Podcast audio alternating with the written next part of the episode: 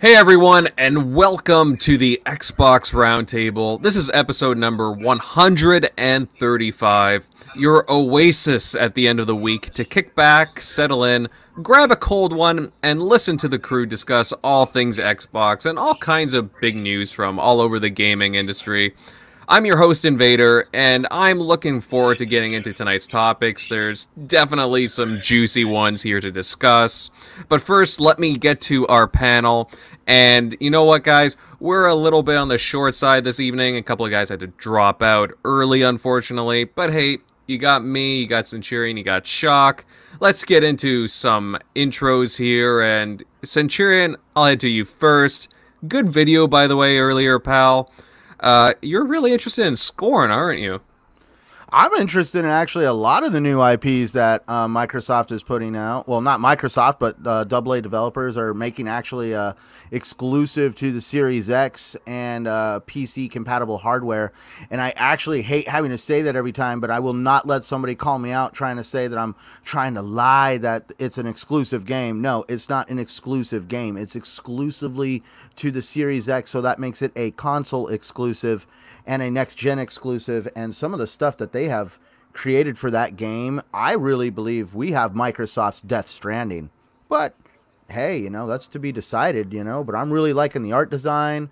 I mean, like mm. me and my hmm. wife were watching some of that gameplay from back in 2017 when you see him open the gun and the gun is just wiggling around, moving, and he's just shoving what looks like some crazy alien bullet back into this thing before he puts the gun back together. I mean, like I like how they described it as this is supposed to be a full body experience in some way or manner. They have created some kind of a mechanic in this game that's going to be very very immersive. Yeah, it's uh, definitely an interesting title. At first, I wasn't sure what to think about it. Uh, obviously, it's been well, it got announced a couple of years ago, and then it's just been kind of floating around. Well, and... actually, um, I don't know. Do you care to kind of know at all? Like, I'm not trying to like be like Mr. Knowledgeable here.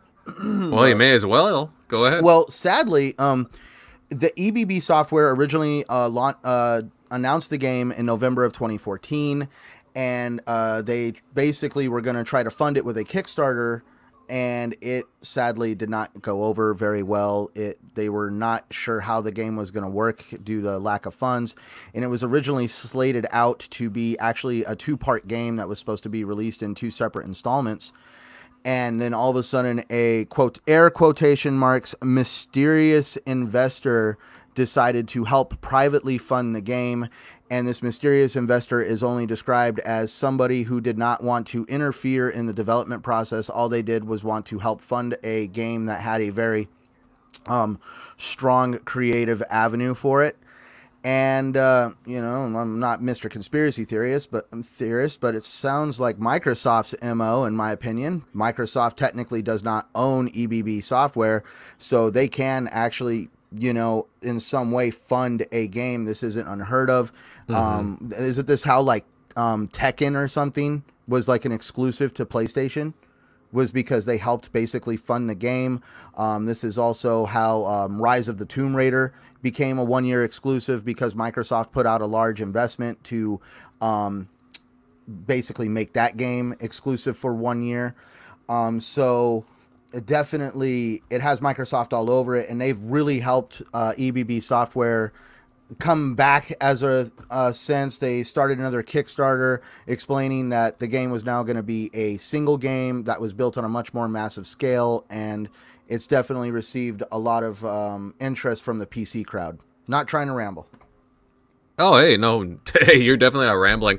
Yeah, it caught my eye uh, as soon as it was announced early on in May, and uh, yeah, they definitely have that what HR Geiger, I believe the the look for it. We are talking about this a bit before the show, guys, and it's just a it's a really interesting aesthetic that they have going for it. It's very yes. organic. They are borrowing from uh like we were talking about HR Geiger, and what was the other guy? He actually have it right here in the um I can't even pronounce this. It's like Zdzislaw Beksinski um, basically, mm. you know, these guys helped create some of the uh, the cre- you know the creations we saw in Alien. Those weird macabre uh, um, structures in the very first Alien movie.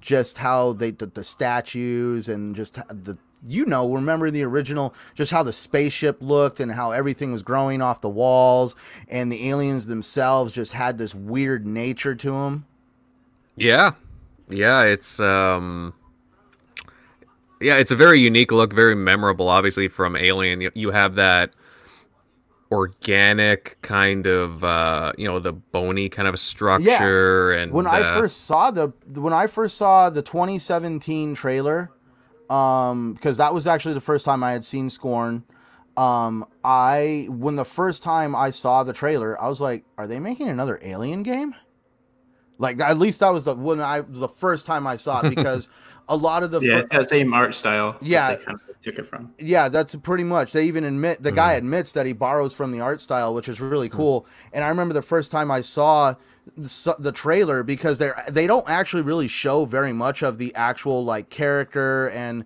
the NPCs and the enemies you'll be facing. It's mostly these sweeping shots of just these environmental areas that are extremely detailed. And when you just saw what these environments look like, you were just like, are they making another Alien game? Yeah, yeah, it's uh, definitely interesting what they showed off. At first, when I when they first showed that trailer as we are going through it, I was like, "What the heck is this?" Uh, there's like uh, this thing sticking out of the wall, protruding, and and then you got all these heads everywhere. It just it was very mysterious, and I don't know. It just obviously it really nice to see an alien Tomb Raider. I want to say it looked really kind of dead. I hate to use Dead Spacey, but um, I like like does everybody remember in the the Dead Space mechanic, at least in the first one, how your health bar was um actually a set of lights that went down your, your spine. Back, yeah. Um, the gun, uh, the lo- like basically you had to like tilt the camera in a certain manner to actually be able to read the how many rounds were left in the gun. Um, uh, ba- that's what I kind of see going on in Scorn is that's what's really cool is they've actually put out a lot of information on their Kickstarter. They re- they actually revealed some of the animations that they're working with, and one that I put in my video, they showed an animation of um, an arm going from healthy to de- you know decaying and then back to healthy. Um, and to me, that just looks like um, a health process that your character will probably more than likely have. And as you take damage or whatever, your character will probably become more frail looking and like fragile and um, as you're healthier, you'll probably you know have more mass to your character.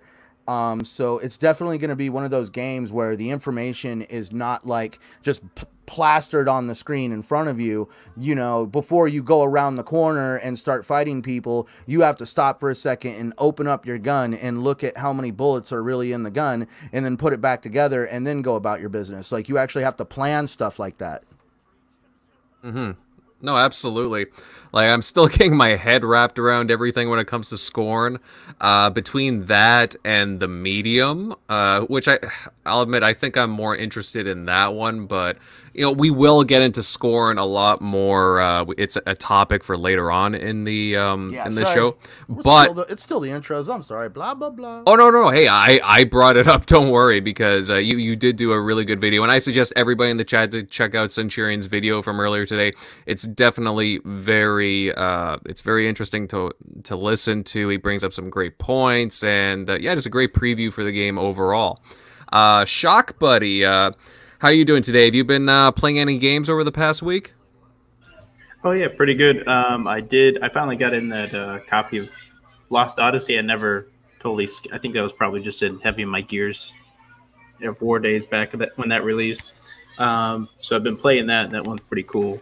Um, also, that same dev, or it came from the same like, uh, I guess director uh, from Mistwalker Studios. He did uh, the last story on the Wii, so I've been checking that out too. It's kind of around the same time frame, so those have been interesting.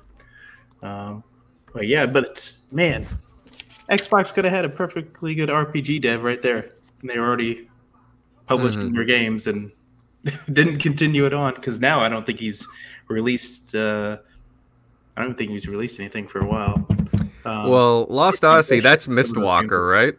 Yeah, and they did the one on the Wii seems pretty cool so far. It's just a uh, just the controlling actual gameplay uh, gameplay aspect of it. But mm-hmm.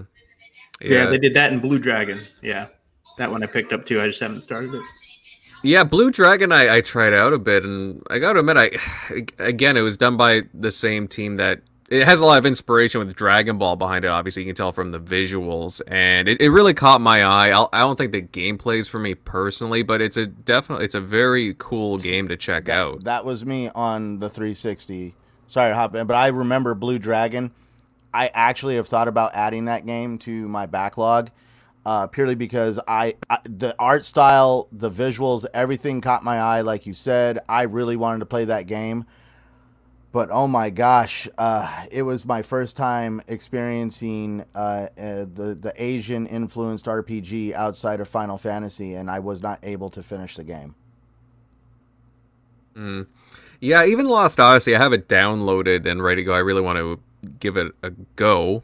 Um, I've heard mixed things about, it, but I'm, a lot of people do seem to cherish that title for whatever, for some reason.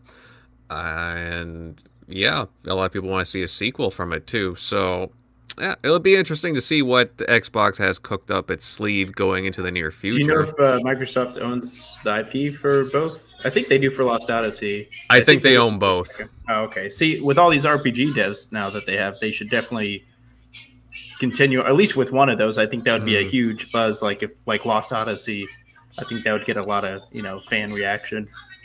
Yeah, my my only question would be would because I mean obviously those are like Japanese JRPGs. Do you think like a Western studio would be able to take on a take on a JRPG and do it justice?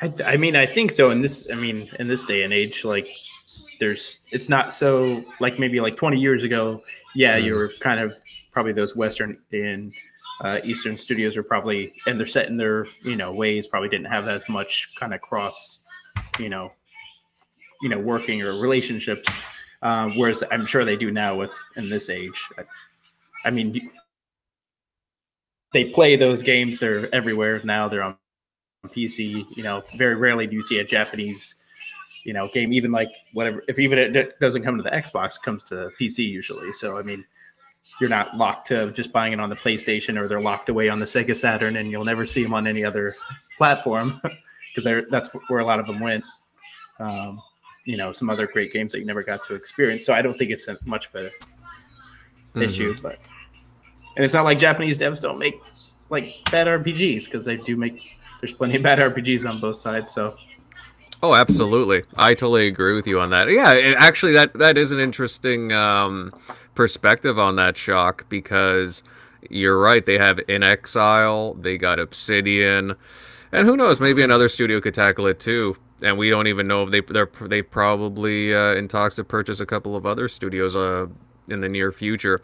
But it would be good for them to grab a Japanese dev uh, for JRPGs, I would say. However, they have lots of talent in their studios now, and I, I, I would be interested to see what they could do with the JRPG for sure. Um, Hey, have any of you guys, uh, obviously Minecraft Dungeons has come out now. I don't know if any of you guys have tried the title yet. That's a negative. Which hmm. game? Minecraft Dungeons. oh, wait a minute. Oh, I thought you said different game. Minecraft Dungeons? No. Sadly, I. Oh my God. PTK mm. called me out on this. I, turned, I did download it. I actually showed it to my wife last night. We're actually supposed to play it here in the next couple days together because we want to check it out together. Um, I'm really excited. No, I haven't played it yet because I started um, playing a crack rock of a game called Maneater. Um, we'll be doing a review for it next week. Shameless plug. Um, anyway, uh, but definitely, I've also been trying to do, work and create a YouTube video, so I haven't had enough to kind of just jump around from game to game. Yeah, Minecraft is on the radar though. Well, it's funny because yeah, Paris Lockhart, Minecraft Dungeons, you all need to play it. You are absolutely correct. And actually I have played it. I I you know I, I was kind of curious about this game. I what I did was I again I'm I'm not huge on Minecraft whatsoever. wasn't interested in story mode. Dungeons, however, it, it, caught my attention. I played it. I played it for a couple of days uh, off and on, and I beat it yesterday. I gotta admit, fun game.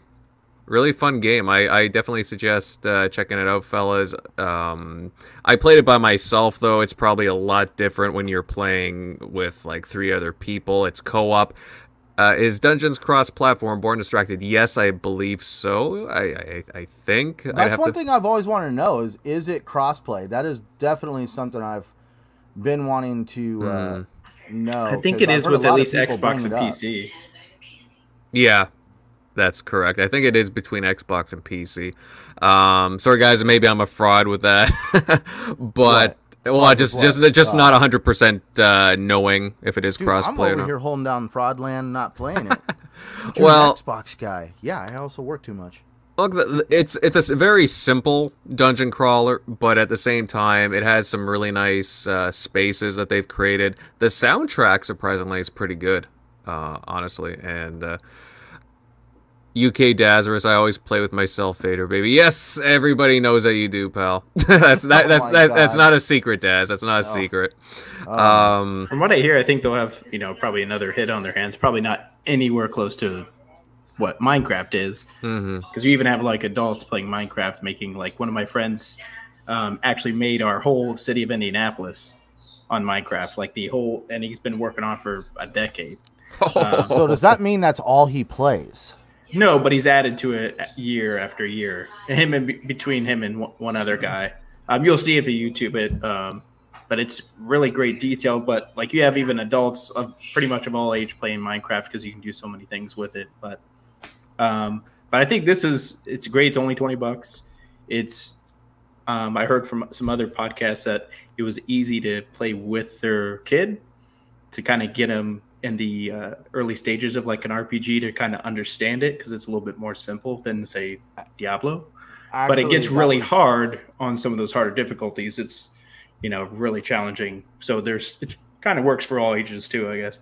See, that's uh yesterday on the Shop podcast we had Dreadpool, and uh, he's he's actually giving me crap in the chat chat right now because uh, he's like you still haven't played Minecraft Dungeons. Uh, but he was talking about how uh, him and his uh, six year old little girl were playing, and I believe he said he was playing with Fork Boy, and uh, his uh, daughter went and turned on the other Xbox, started a new character, and actually figured out how to join Dreadpool and Far- Fork Boy in their game through matchmaking, and she kept up with them with a new character. Um, and they just had a blast of a time. And this is like that whole thing I was saying last night. This is why Microsoft and PlayStation will never make the same games because uh, PlayStation sees games as a massive source of movie entertainment. So they want to make these games that, in my opinion, that are these block, blockbuster events and even though Microsoft wants to do that and they do try, Microsoft also wants to tackle the other end of the spectrum and create um, software that families can enjoy together. Um, Minecraft Dungeons. I'm looking forward to Grounded. Um, and mm-hmm. this is just to me, this is definitely where Microsoft shines best is in creating games like Minecraft Dungeons because, um, especially with everything going on right now, um, it's just a game to bring people together. Mm-hmm. Yeah. It, it. I'll tell you this much. Again, guys, I I went into it with not too much, too, not too much as far as expectations go, and man, I just I had a, a whale of a time just playing through it. I mean, it's not there's not that much to it, but at the same time, it just it's a lot of fun. It's a good community game, good multiplayer. I well, I can see it as a good multiplayer game. I just playing with your buddies, you know, clearing out a few levels, come back in a couple of days, and so on. My only gripe, or well, my top gripe is that it's short for what it is, and like throughout the different levels, I probably put at max maybe four to five hours into it. It's not really all that long. However, stating that, fellas, it's only like a $20 game from what I'm to understand. I mean, I got through Game Pass. So, I mean, to me, it does its job very well. And I, I, I can tell that there's expansions already going through for it. There's they're already coming. So I'm glad that they have content coming very soon. Um, but yeah, definitely, I, I, to everybody listening in and in the chat, definitely check out Minecraft Dungeons. You may be pleasantly surprised. Um, all right, fellas, we will move on I will say it was funny that people were kind of poo pooing the uh, the mm. review scores of like, see what Microsoft touches Minecraft, look what happens to it. Like you, you do know they've uh, quadrupled their uh, total unit sales for Minecraft since they bought them. But, yeah, we were yeah, talking totally about that. What, year did Minecraft come out? Like twenty. Wasn't it like 2010 or 2011? I think it was after. Like that? I think it was after. I think it was after that because they were only out for, or maybe it was because they because oh, they bought them pretty early, around 50 units sold when when Microsoft bought them, and now they're well, over at 200 million. Yeah, Microsoft bought them in 2000 September of 2014, if I'm not mistaken. Yeah, and right they bombed for like oh, May 17th, 2009 was when Minecraft when Minecraft was first released. Ooh, wow, even even before that. Yeah, and I remember when Microsoft they they what was it they they got a deal for it with uh, Mojang. Uh, this was way before they bought them to get it onto the Xbox, and it literally oh. came down to like the night before apparently to sign a deal. So this is weird. It says initially released as what is now known as Minecraft Classic on May seventeenth, two thousand nine. The game was fully released on November 18th, 2011. So whatever that means. I don't know enough. I don't know enough about Minecraft to know what it was before 2011. Yeah, I don't. Uh, so, but I just with that's why mm-hmm. it was mm-hmm. kind of like when you brought up the review scores. It was like that graph I sent you guys in the uh, chat last week. Uh, like, right. Uh, like just how things have differed from then and now. Um, back in those days, if you got an 80, you were doing good. If you were if you got a 70, you were just fine. But now apparently uh, the uh, the the grading curve has changed, and I think a lot of it is just that color, just that perception of it not being green. Now it's yellow, so it's like as soon as it hits that yellow mark, it's like it's crap. I know, and I but if it's a seventy-two or seventy like four, whatever it is, see, to turn green, it's like oh, now it's okay. My mm-hmm. problem was is what I talked about when uh, I believe it was here when we first talked about it was I don't like how mine, uh, excuse me, Metacritic assigns points based on the pap- popularity of mm-hmm. the reviewer site. Um, I don't think that mean that basically um, that means um, IGN has more say so over a competing platform that's not as popular. Um, meanwhile, the person who did the review at IGN is ticked off that Minecraft is not like Diablo 3, you can't stick a kid on Diablo 3 and expect them to have as great a time as you could on Minecraft Dungeons. Um, and I, a lot of reviews, it was like, well, if you're expecting Diablo 3, blah, blah, blah, it's not going to be as, you know, in depth or as hard as, you know, it's like, guys, it's Minecraft. It's meant to be actually experience.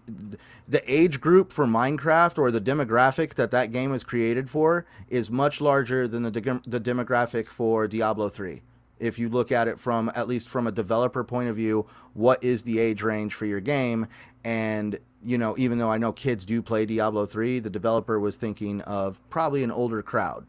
So, right. Anyways, that's where I was just saying, like, I don't like how these reviews are sometimes based on, you know, oh, this isn't a great game because it's not Diablo 3. No, it's not Diablo 3. It's Minecraft Dungeons. Why do you have to always knock a game for not being like another game? Mm-hmm. Exactly. And hey, I gave it a shot you know, again, I'm not exactly the biggest Minecraft fan out there. Uh, I, I mean, I I tried it uh, a couple of nights ago, ago with a friend of mine, and yeah, we had a good time. But it was like, you know what, Dungeons just hit a a good spot for me, and oh, I like it. And if a guy like me can enjoy it, then I can definitely, you know, I highly suggest it to everybody in the chat. Definitely give Minecraft Dungeons a try. Guys, we have lots of stuff to cover tonight. But first, the first topic is definitely really like it's really encouraging in my opinion when it comes to the Xbox Series X ecosystem. And in a post on Xbox Wire, Jason Ronald, the director of program management for the Xbox Series X, announced quite a few features coming to the backwards compatibility library. HDR will be added automatically to older games with zero impact on performance. There will also be quick resume that'll be designed to work with older titles and, you know, just picking up playing your game from where you left off, just like the new ones. Very interesting feature to say to say the least there. Now, guys, I'm gonna leave this open to whoever wants to go for it first. Um, guys, uh, you know we we see these lists of enhancements. Are they significant additions to the Xbox? Like that Xbox is adding in like HDR, quick resume.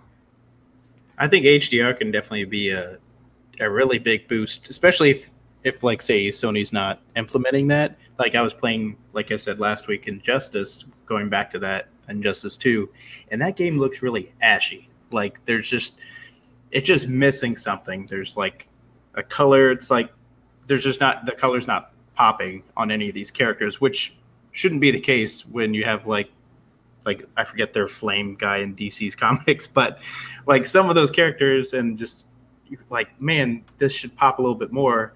But when I go to the, playing like Killer Instinct, like everything pops, like, like it's fully vibrant in color. So I think HDR going into that could really help. Uh, that was never intended in the first place.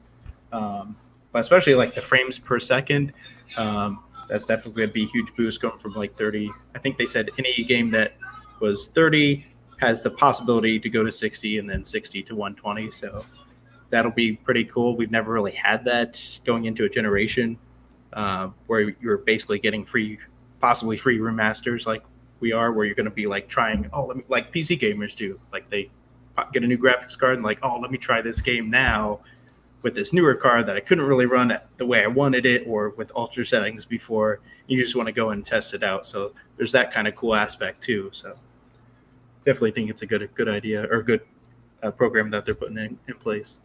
Now, can I hop in and ask? Did they say this is going to be on all of their games when it comes to this backwards compatibility, I mean, if, like if, enhancements? If HDR is going to Fusion Frenzy, I would I would think so, but well, from what I'm from what I'm to understand, HDR should just automatically be added to, for the most part, everything. I mean, unless there's some kind of confliction with something that we don't really know about, but they, you know, they probably less know like closer to launch. But otherwise, they're basically saying all titles, like thousands of bloody games, and yeah, they're able to enhance them. As far as the quick resume goes, it seems like it's the same case as well. The only thing that might be on a, a per game basis is adding the ability to double the frame rate of select titles. Now, either it's from 30 frames per second to 60 frames or 60 frames to 120 frames. It just it depends on the type of game, I'm assuming, but otherwise all games for the most part are going to be seeing a big upgrade. That's gonna be pretty awesome. Yeah, that's gonna definitely uh, make me start tackling probably some of the older titles on my backlog because I have God. I still want to go back and play Star Wars: Knights of the Old Republic.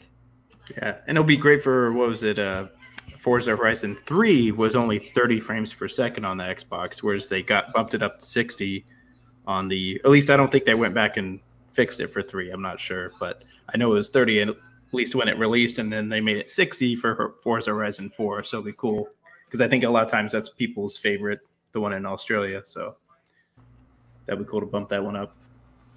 Mm-hmm. Oh, absolutely. That one. You know what? I I, I got to admit, uh, I've had Forza Horizon 4 on my back burner for a while now, which is insane because I absolutely love the Horizon series. But I don't know, man. I just played so much of them. I, I just have it sitting there and I'm I'm tuning into other games right now. I, I, feel I feel kind of guilty just having it sitting on my shelf. But three three is really good. Actually, well, all of them are for the most part. But yeah, three generally is uh, pretty well liked and loved and cherished.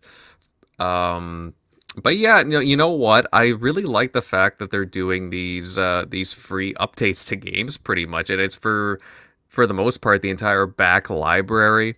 Now, they stated that there are already thousands of games playable on the Xbox Series X. How important is it to have thousands of older games in the Xbox Series X library just ready to play at launch? Oh, oh yeah, go ahead, Centurion. Oh, I just think it's awesome. This is going to be the first generation where you're not going to have to uh, essentially um, trade in a console um, you know, well, not even trade in a console. Get rid of your older console and get a new one, and just you know say goodbye to all your old games. You're actually going to be bringing your last uh, generation with you, and at least on the Microsoft side, you're going to be bringing multiple generations with you, and I think it's absolutely awesome. Mm-hmm, absolutely.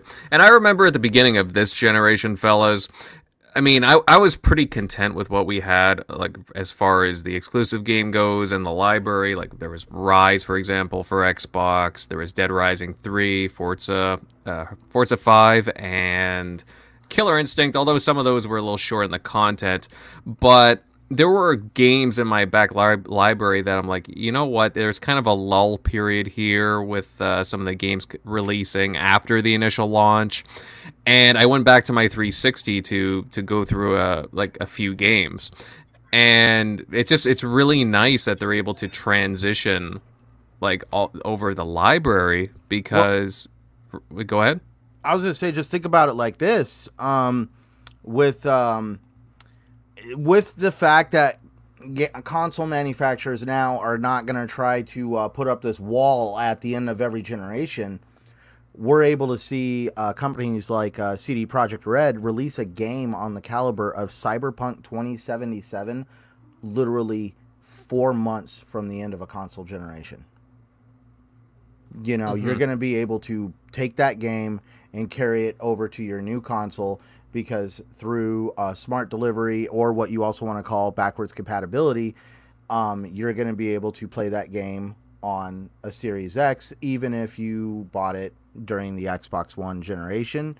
Um, and I just think it's this is going to mean towards the end of generations now, we're not going to be hindered of having no games at the end of a generation because no developer is going to want to release their game at the end of a generation when consoles aren't going to be as th- that console is basically going to stop being the number one console. Does that make sense?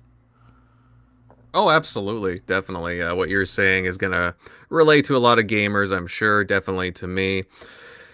Uh, it, it's just impressive what they're doing. You see, they're definitely saying themselves, they're they're separating themselves from what obviously Nintendo's doing and especially what Sony's doing. Um, they're being extremely consumer friendly, and I, I, I really like that aspect of them. Like right now, they're playing nice, and it's hard to really you know not like what they're doing. I mean, of course, you know I really like the fact that I'll be able to to take my old original Xbox disc of Crimson Skies, plug it in there, and it'll be it'll be updated. It's a it's the exact same game. I don't have to spend a dime on anything, and it's just ready to go, and it'll be improved. Like, what's not to like about that? It'd be really cool if they can get uh, original Xbox games online, since there is people in the PC space that are getting that up and running. Um, or I think in the just the modding community in, in general, you can you'll be soon be able to get on your original Xbox hardware and play online on limited servers. So it'd be really cool since 360 games still work that way. Uh, if they can just at least get it up for those select few titles, because it's not like there's a ton of games from the OG Xbox anyway. But mm-hmm. that'd be cool if they could just somehow get that to work. But yeah. The thing is though when you look at the like the current backwards compatibility list for the Xbox One, obviously they stopped updating it.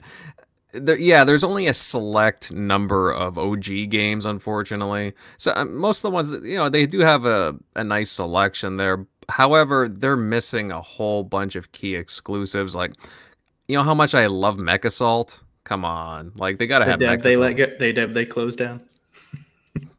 well, Microsoft still has the rights, as far as I know. So. Yeah, they just closed down. Yeah, I think that was the uh, Don closed that one down. Yeah, um, but I think also uh, shoot, what was I going to say with the uh, the OG? I think they're going to still add to it. I think they just put a halt on it so they can make sure all the Xbox One official games could work with the new hardware.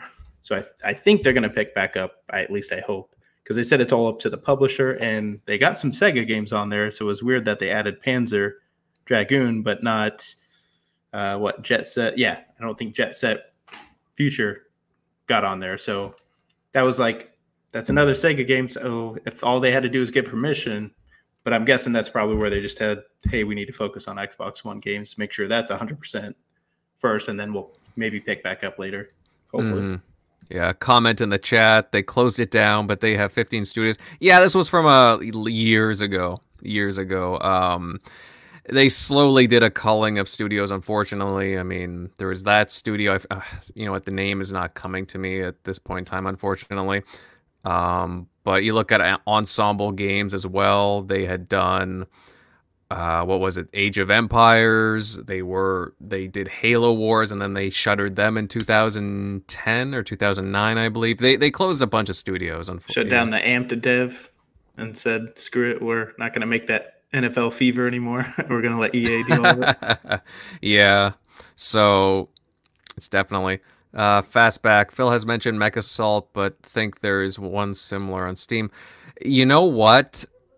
Um, Phil has talked about Mech Assault. Uh, I I even did a video on it a couple of years ago, wanting to bring Mech Assault back. It's just, you know what? There's things rumbling right now. Apparently, there's a mech game in the works. If you believe what Klobrille, uh, his statements going back a couple of years ago, anything's possible. And then there have been comments from the dev working on Mech Warrior, uh, Piranha Piranha Games there about you know there's they've been talking with Microsoft about something. This was about a year or so ago. They've been going back and forth, but they can't share anything. So I'll be very curious. Be very curious to see what comes out of that. If they will make an announcement at uh, at their event in July or at another point in time in the near future. But definitely, definitely, uh, very curious to see what if there's anything in the Mech Assault future. If there, there's a partnership with Sega, Sega could take that on since they did. I think they're the ones, or no, that was Capcom that did Steel Battalion, right? Yes, yes, with the um, me- Sega for a second. The Megalith controller, the huge, huge controller. Don't even want to call it a controller. You guys know what I mean. But, um, I think um, Sega could also. They have they're big in arcades, so I think they could take on maybe like a, a Mech Assault game, that type of mm-hmm. action game. Yeah, I don't know about everybody else. I just I like mech games personally. Just I don't know that it's it's my thing. What can I say? I'm, I'm big on the mech games. Um, oh, Sega did Chrome Hounds. Yeah, you were correct. Wasn't that uh, from oh, Software? From Software ah, did I think it. I think. was. Yeah. Yeah.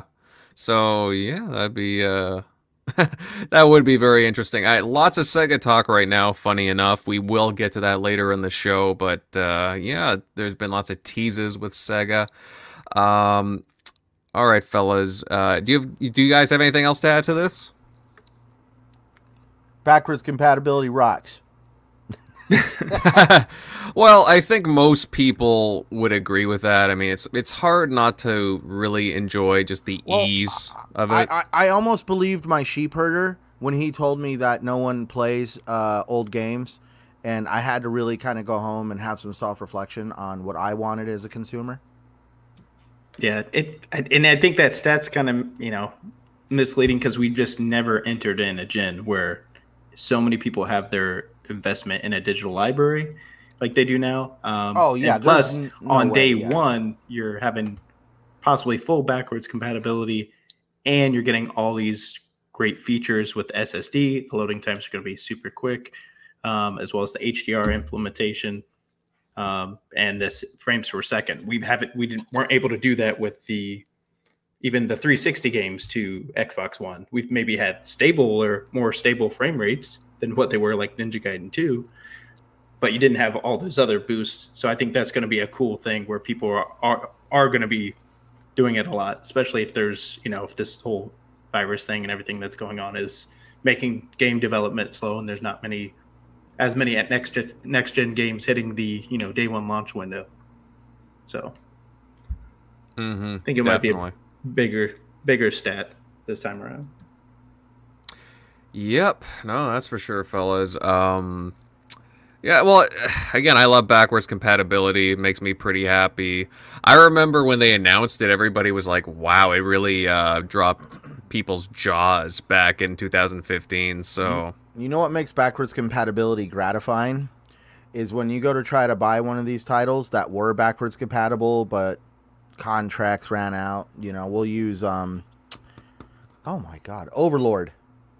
Um mm-hmm. that game the first game is actually it's a backwards compatible game but they're not allowed to sell it digitally anymore at least here in the states because of some reason Um, and, but so I went to my local GameStop and actually found a actual Xbox 360 version of it on the disc, and that's what I loved about it was like you can actually go out and get the physical game and put it in there, and still play it even though you can't buy it digitally now. Yeah.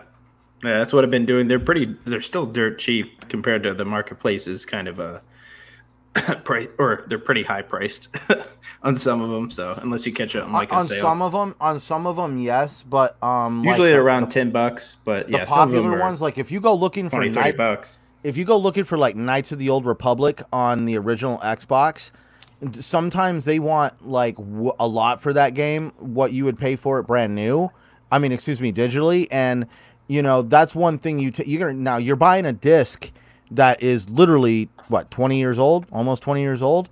And they're wanting a very large price for it, and you can go buy it digitally for the same price, and you don't got to worry about pr- having problems with the disc. So definitely, that I don't. I remember key, when, basically. yeah, I definitely uh, have seen a couple places for the popular games actually try to mark them up. Um, just yeah, the because second they hit, oh, this one just dropped.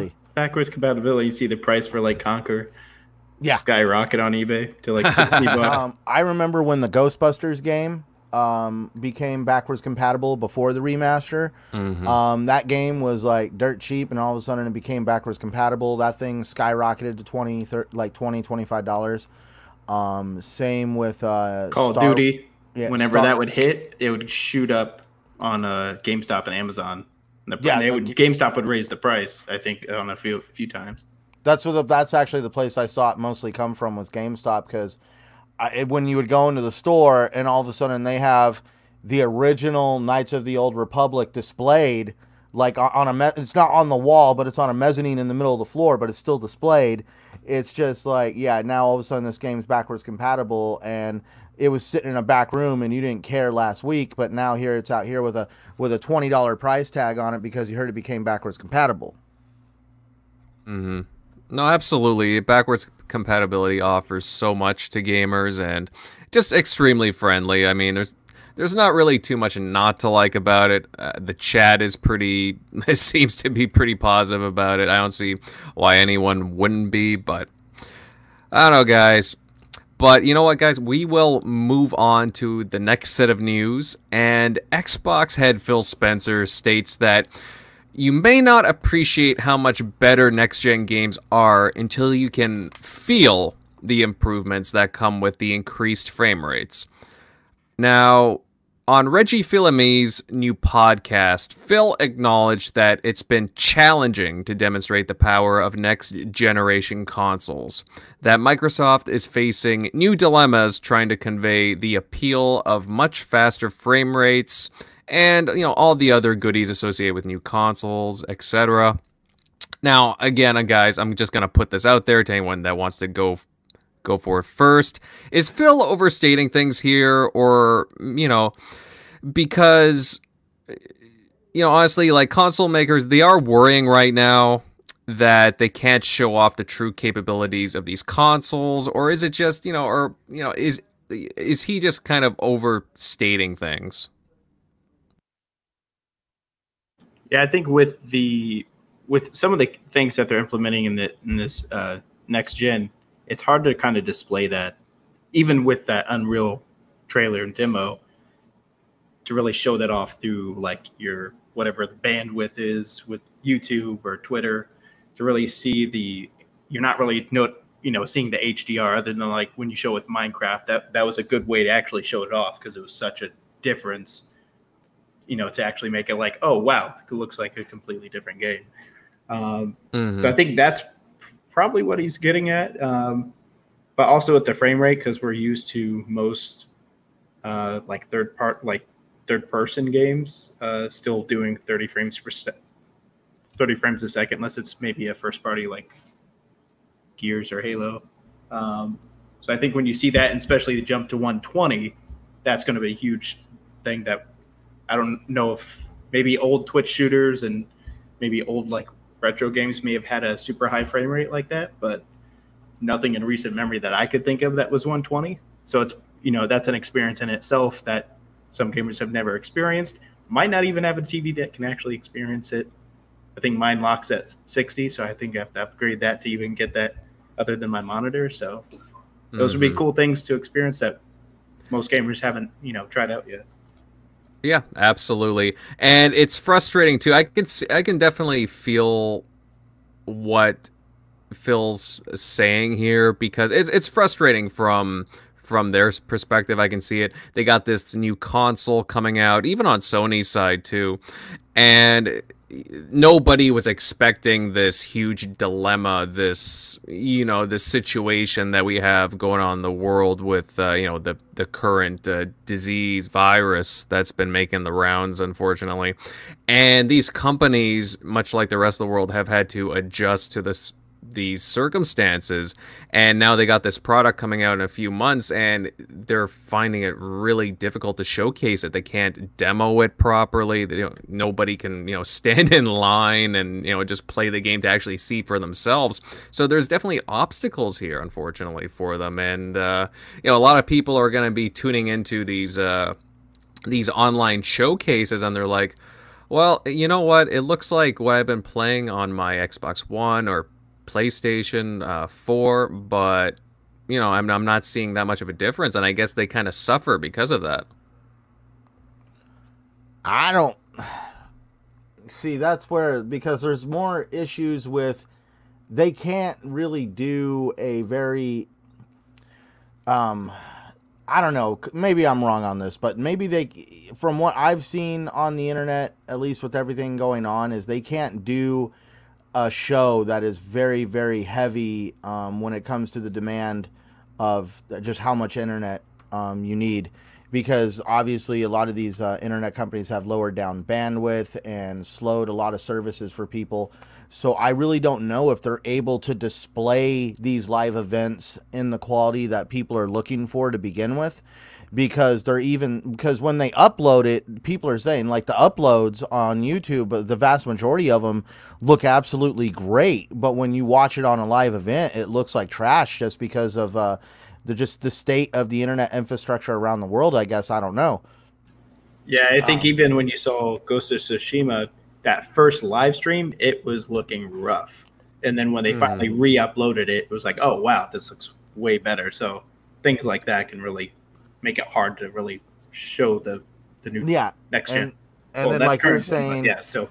like you're saying, um, you know, people aren't able to get in line to uh, see these because uh, I'll say it. I actually got to play on an Xbox One X before they were even sold in the public. They had an event here in Arizona, and I went to it, and I saw what I was gonna get. They handed me the controller, gave me a T-shirt, and I got to play uh, Forza Horizon 4 before it even came out, and it was on the Xbox One X, and I was totally excited because they had it hooked up to a QLED. I do not own a QLED or an OLED. I would love one one day. Um, but anyways, uh, definitely it's gonna be really hard to kind of sell these products to people without being able to properly show what they're capable of. And the downside also is like you know what Shockley was talking about. Most TVs don't really do over 60 frames a second. So are they even able to show the true capabilities of this console on a on a standard television? Mm, that's a good question, but I mean that's that's why you'd have some of these demos out, right, to showcase. Unfortunately, you know that kind of sucks. And you look at it from I think some of the bigger name brands do. Yeah, some yeah, of the like, bigger I think name Samsung brand- and Sony, but like my TCL doesn't unless it's the 70 inch model. Then that one they've allowed to do 120, but See, that's Mhm. where I'm I not. got that. Um, budget HDR. I see, that's why I hate using the term budget or you know the or the value brand television. You know, people afford what they can afford, and more often or not, people are affording these uh, these um, non-name brand televisions that sometimes don't have like the the refresh rates or the HDR that's all there because like I'll, I actually have two Samsungs here. Um, I have a Samsung back when HDR was just coming around, so the HDR on my living room television is crap compared to the Samsung 8000 in my bedroom. And I mean, like when you put something on on that screen with the HDR, it is a night and day difference. I mean, I love watching television on that 8000. Mm-hmm. Definitely.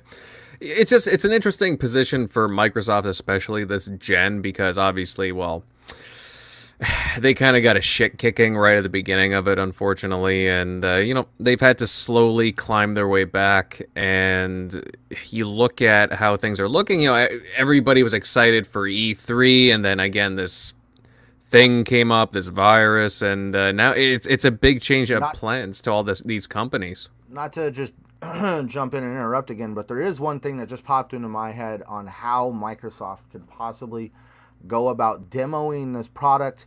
Hopefully, somewhere someone's listening. Um, I would find probably the most um, logical, level minded content creators I could on YouTube. And I don't want to say give them a Series X, maybe let them have one for a short period of time or how, or would be it just allow these guys that know what they're talking about and definitely have the joy of gaming, you know, have these consoles for a little while and then publish their their thoughts on what it was like to actually play on a console like that and their experiences and that would probably go over a lot better than just trying to convince people that these consoles are worth it. Are you talking about influencers? Yeah, sorry, influencers. Yes, influencers. but you would have to really choose the right ones, ones that definitely would I think um, they could do Austin. Take it seriously. Austin, uh, Austin Evans, who they gave it the some of it with, like he got to play Minecraft and Gears. He was the other guy, other than Digital Foundry, that they allowed uh, to test it out or kind of give his feedback. So I think he's pretty objective. Kevin Kenson, heck, you could do even Spawn Wave from the gaming, more of the gaming side community. Yes. Uh, so mm-hmm. I think mm-hmm. those are all. I think there's definitely plenty of ones they can find. Mm-hmm. Now, here's an interesting interesting thought because obviously Microsoft is promoting more cross-gen right now. You know, for the next year or so, they're going to be putting their exclusives still on the Xbox One, but obviously having, well, more features from the sounds of things on the Xbox Series X and you know better graphics, frame rates, etc. But I mean, with cross-gen they're in a pretty good place, right? Because people don't need to necessarily go out like again, like everybody's being affected by the way that things are. People people are already gonna Xbox fans are already gonna have these consoles, right? So at the same time, they're not gonna hurt as much going forward. Whereas, actually, I'll be interested to see what how Sony does. To be honest with you, because they're really pushing forward with next gen with the PlayStation Five but you know, I can see where Xbox has a boost there, like if there were like any shortages, you know, with everything that's being affected, because Sony can't really sell you their next gen game if you don't have their console, whereas Microsoft's still going to sell you Halo if you're on PC, Xbox mm. One, or Series X. So, well, that's what I'm talking about because again, their their games are going to be everywhere, whether it be on the the X Cloud or I mean, that's still obviously in beta, but I mean, it is going to be coming at the well, presumably, presumably if things are on track at the end of the year officially. Um, yeah, PC, Xbox One, and of course the Series X, but it's going to be all over the place. Whereas PlayStation is well, they're really again pushing forward with a PlayStation Five. So, you know, they have uh, strategically Microsoft's in a pretty good place, even with the Xbox One. So it's kind of, in a way, this situation is becoming kind of interesting in accordance with like the whole the console situation. But uh, you know what, guys? We will move on to another topic. Again, it's just it's very interesting to see like Phil's comments here, and again, like seeing these companies as demo the the games like not being able to do that unfortunately. I'll be very curious to see how they they entertain things going into their own events. But speaking of that we will head right into pretty big news. And sony has announced a playstation 5 event for june 4th now that's extremely soon obviously just a few days away for crying out loud. And they're intent on showcasing gameplay from a, from like large and small studios Now, again, guys, whenever you want to jump in, that's fine. Whoever wants to be first on this topic, like, we really don't know what they'll be showing off Sony. But ideally, guys, what would you like to see PlayStation announce at this event? Like, what kinds of games and so on? Oh, I'm gonna go first. Shockley's always been going first. Ah, now, um, PlayStation. What would I like to see them show? Well, we already know they're going to show us probably some amazing um, first party games. Um, some of them that we've already known about for a very long time that have been advertised to us year after year. I hope there's some new IPs in there to kind of get us hyped for next gen. I hope there's some confirmation on some of these sequels. Just because these games are absolute raved successes, I will never ever get my hopes up until it's absolutely confirmed that there is somebody working on some of these games. Um, but um, definitely, I would like to see some more details on the PS5. I'm hoping they kind of let us see the form. I don't believe they're going to reveal a price. I know both of these uh, companies are going to be literally playing this cat and mouse cat and mouse game with the price tag. I I believe. I hope not. Um, but the big major thing was I kind of remember what you said about what um, I believe you said it was Jim. What Jim Ryan said that they were going to show at this event. Didn't he say that about they were going to show true exclusives? That's correct. Uh, they're basically okay. So the play uh, so yeah jim ryan he he did speak with uh, game industry biz recently and he was asked whether Sony is planning on supporting exclusives across both generations, kind of similar to what Microsoft's uh, statements have been, and you know, with the Xbox One and the Xbox Series X. Now, this is what Ryan stated. He said, We believe in generations, and whether it's the DualSense controller, whether it's 3D audio, whether it's multiple ways that the SSD can be used, we are thinking that it's time to give the PlayStation community something new, something different, that can really only be enjoyed on the PS5. Now, basically, that's their with going forward with the PS5. Yeah, they believe that the, in the true ex, the true exclusives for the console generation, Centurion. See that to me, it's like true exclusives. So, um, true exclusives mean that they're only specific to that platform. Mm-hmm. Um, and this is where um, I want to um, kind of uh, forgive me. I'm just gonna be blunt about it. Um, are you lying through your teeth to me? Because Microsoft has no problem letting people know they're gonna put a title on PC, where PlayStation literally tries to sneakishly behind your back make you think that this is going to be an exclusive and once they've made their money off of you, they're going to plaster it all over PC anyways because they want more money. But they go about doing it totally different than Microsoft. I feel Microsoft is more open and definitely uh, wants to support the PC crowd uh, openly, where PlayStation has dabbled in putting games on PC in the past and we all know this is the future for gaming to, to basically be successful and continue making money you got to put your game on more platforms and the pc market is definitely um, an intriguing market to, to sony we'll just say that and that's where i have an issue with the idea of true exclusives because at least i know microsoft isn't going to come out on stage uh, and intentionally lie to me Mm-hmm. Well, it's interesting the different strategies involved with both Xbox and PlayStation now. Um, they're definitely branching out. In fact, Aaron Greenberg, uh, head of Xbox marketing, he made a statement uh, a couple of days ago that Xbox believes in generations, generations of games that play on latest hardware, taking advantage of next gen innovation, offering more choice, value, and variety than any console launch ever all our studio titles launch into Game Pass, and you get those next gen games upgrades for free. So, you know, definitely some uh, different wording here. He's talking about Game Pass as well. And just the value of choice and variety that, you know, again, people didn't have before, like we did this gen earlier on. Yeah, which I think is them talking about like generations. It's just them just letting you know that if you want their new game or whatever games they show off, you're gonna have to buy that new console. Whereas like Microsoft's whole thing is like Game Pass, they just want you in your their ecosystem. That's their most important thing to them right now. Because um, if you go back to the PS4, um, what did they release? Knack, Killzone. Those those games could have been on the PS3. I'm sorry.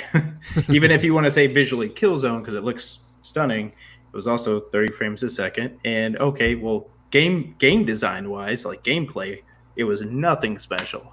So you could have still made that same game and you know, look how Witcher and Doom look on the Switch. Look completely look you know, pretty bad compared to like an Xbox One X or PC. So I'm like, you still see that, wow, it looks great on the PC. Wow, it looks terrible. Or, you know, definitely a downgrade on the Switch. So I, there was no games. I'm sorry. Mm-hmm. the games at the beginning of the console do not blow you away. It's usually, you know, unless it's a groundbreaking thing like Halo, um, from a game like that was just more of like there's just never that there just wasn't that game implemented in the right way that genre on console you know other than like goldeneye which was you know 10, 10 frames a second um, but yeah I, I, don't see other that's basically it all is all them just telling you hey you want to buy a console? And that's totally fine. That's the way they want to kind of go about it. Microsoft's doing another way. I think you saw that uh, article with paul paul Tassi from Forbes. He was saying like, "Oh, my or uh, Sony's doing it the right way, Microsoft's doing it the wrong way," and I'm like, they're selling it on PC, so they don't care if you're just buying their Xbox Series X. If you're still buying all their subscriptions and buying all their games and tied into their ecosystem, they're still getting your money. It's like an iPhone. If I have the newest one or I have uh, iPhone 9e, I'm still buying all my apps and everything through Apple so they're still getting my money. So. Mm-hmm. No, absolutely, and this whole thing about the ecosystem, it's actually it's really refreshing that we're able to have these conversations uh, going into next gen and can in comparison to earlier uh, this last gen because I purposely you know I didn't buy I bought some digital uh, games on the 360, for example. But I was wondering, I'm like, are they going to carry over these games into the next set of consoles? Because again, uh, people were starting to invest more in digital, for example, and we didn't want. I didn't personally want to carry over. Like, I was kind of worried that my games wouldn't be able to carry over, or my saves and so on. And you know, within a couple of years, I'm like, oh, you know what? They're not doing it. And lo and behold, Microsoft does that. They carry over all these games, and it was just fantastic. And they've been adding to it. And the whole thing about generations, it's just you're. I call it a legacy personally, just because they're remembering the game titles that were in their previous library. And I just, I just, again, I think it's a great idea just to be able to branch over all these, these game titles from previous generations. Like, I don't know. It, it, to me, it's a smart consumer move. Um, to bring up one game, if you don't mind, of where backwards compatibility actually is a favor to us. Um, I actually mentioned it earlier. Um, so the re uh, the Ghostbusters game that came out um, during the Xbox 360 generation, that like I'm I'm I'm a big movie guy, and I'm not dissing the the Ghostbusters remake uh, with all the female actors, but it was definitely not what the Ghostbuster fans were looking for, and it had nothing to do with the actresses. Mm. It hmm. had everything to do with just the, the the world on how much they changed the Ghostbusters world. They were hoping for a hmm. continuation what was real now this is where we get with backwards compatibility. That ghostbusters game that came out during the 360 era was actually written when uh, i believe harold ramis was also still alive. Yes him and dan Aykroyd wrote him, the script dan Aykroyd, and actually bill murray helped them do some of the vocals. They actually got people like they actually got together to create this game yeah. to, to create this script. This game is touted as the sequ- as the ghostbusters movie we should have got when they did that remake Mm-hmm. And this is where backwards compatibility is a benefit to us because would you rather sit around listening to people talk about this great game or actually be able to go and play this game. And it was actually such a successful thing that this game gained so much popularity as a result that even though it was backwards compatible, they still went in and remastered that game. And don't get me wrong, it's not nothing nothing uh, nothing groundbreaking. The Proton stream looks absolutely amazing. The Proton pack has all this HDR on it. I don't it looks awesome, but it's not mm-hmm. they changed it Anyways, I'm just saying that's a good example in my head of why backwards compatibility is a must because it keeps games like this from fading away into non-existence. Yeah, absolutely. But the whole thing too is like at the beginning of any gen, kind of like what I was stating earlier. There's a, a after you play maybe the first two three games you pick up, there's usually a lull, and you're kind of bored. So that's why you know some people go back to their pile of games sitting on their previous console, their older console, because there's a backlog, and it's like, well, it's kind of nice I'll be able to carry over those games. Uh, yeah. Remember the Titanfall? Everybody was like blown away from its gameplay. Uh, guess what? One the biggest one that had the biggest buzz from E3 that went that was on 360 as well. So, mm-hmm. like, it could still work and still you can still blow people away with the gameplay. Obviously, that was short lived because it didn't have a, a campaign or a story mode like mm. Titanfall 2. Uh, but that was just more they, I guess, maybe didn't want to put as much into it until they kind of saw the results. But that's still, that's a perfectly good example. Huge buzz, probably more buzz than some of the early, even infamous Second Son and some of the other Sony yeah. exclusives. And that was a 360 game on both consoles. So. Yeah. Well, the, the thing with that was it was Respawn's first game and everybody was wondering what the heck, you know, Vince Zampella and like a whole bunch of the uh, old Call of Duty team were creating, right? And then, oh yeah, you know, Microsoft they got Titanfall, they they sort of half funded it, and uh, yeah, lo and behold, it turned out to be a pretty darn good game. I'm just, I, hey, I'm sitting here waiting for Titanfall three. Like I'm really, really curious to see. I mean, I don't think it's in development right now, unfortunately, but they better not forget about it because I I would not with Apex. yeah, yeah. Well, that's the thing, right? Um, like I'm not much of a hero shooter guy, so I don't really play Apex. But I, I mean, I can appreciate it. Don't get me wrong, but just something about that Titanfall multiplayer and the campaign. Yeah, the campaign in the second one was uh, pretty good. Um, not gonna lie there. But yeah, guys, it's interesting seeing you know comments from uh, Jim Ryan about the whole true exclusives thing.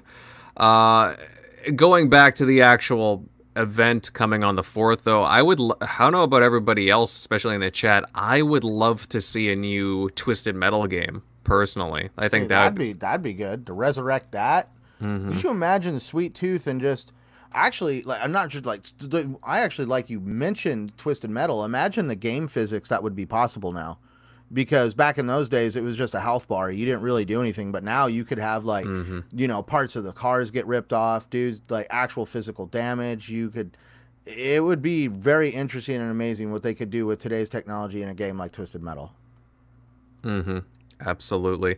It's just yeah twisted metal is one of those games like when i see well again we've only seen so much gameplay like well you know the uh, unreal engine 5 for example but I mean, and just imagine again the Unreal Engine five with running on a uh, PS5. You know, just the the thought of a that kind of a well, not racing game, but you know what I mean. The that arena uh, racing game and the combat and the particle effects going on from all the explosions and like dust kicking up and like I'm just I'm just thinking of all these things and I'm salivating at the thought, you know? Dude, like in today's model, like oh my god, this would be a a conversation in itself. But in today's world, Twisted Metal would make an absolute. Sorry to say, people feel how you want. Be a great games as a service. You would have Ooh. it would be like an arena. You know, you'd have your arena battle. Um, you'd obviously be able to probably play a main campaign, but there would be something geared towards multiplayer.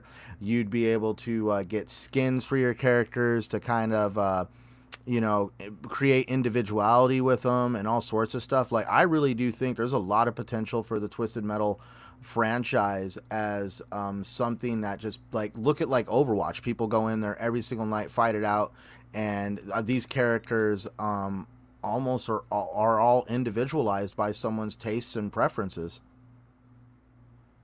Yeah, absolutely. Also, SOCOM would be a big win for them because I know there's a ton of Sony fans that are huge, you know, or huge fans of the series. So, uh, especially if, with how uh, Rainbow Six came back, I, I, that's definitely one they could implement. And I don't know if they're, uh, but it's been so long, so who knows.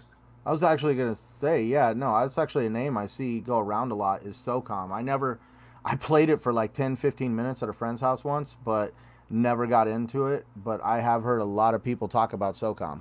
I guess it's like a, a way better version of Call of Duty.